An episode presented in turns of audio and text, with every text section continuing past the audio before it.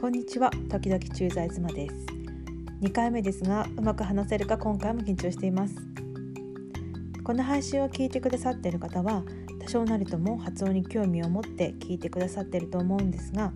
第2回は実際に絵本を解説する前に絵本を読む時にベースとして必要なことを伝えてきたらと思います。今回は日本語英語から脱するために意識すること2つのうち1つをお話しします。では1つ目、えー、1細かな発音より全体のリズムを意識した方がそれっぽくなる。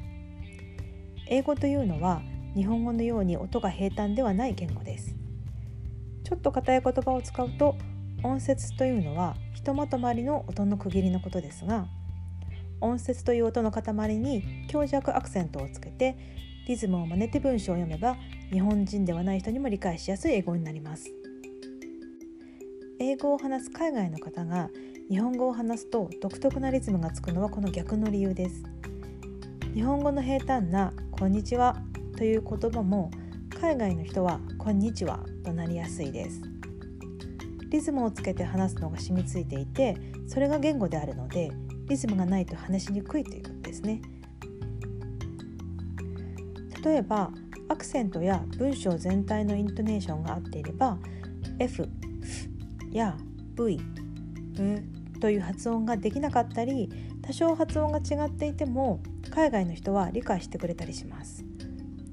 誕生日のバースデーは th の音を含んで birthday ですがこの th が f になって birthday でもリズムが合っていれば伝わりやすいということです。バースデーと平坦に言うよりバーフデーの方が伝わる確率が高いということですね。私たち日本人だけでなくて世界には流暢にすごいスピードで癖の強い英語を話す海外の方もたくさんいると思います。数字の3は th がついて3と発音しますが t で発音して tree というメキシコなまりの英語であったり朝の morning を R を弾くような音で morning みたいな発音をするインド英語は私たち日本人からすると理解しづらいなと思ってしまいますがネイティブスピーカーはキャッチしたりしています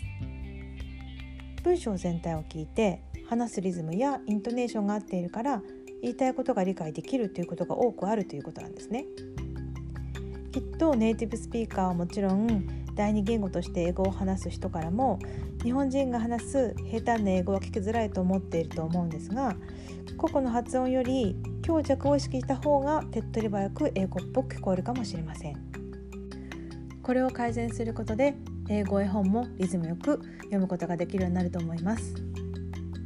以上が日本語英語から脱するために意識すること2つのうちの1つでした皆さんの絵本読み聞かせにお役に立つことを祈ってます最後まで聞いてくださりありがとうございました。ではまた。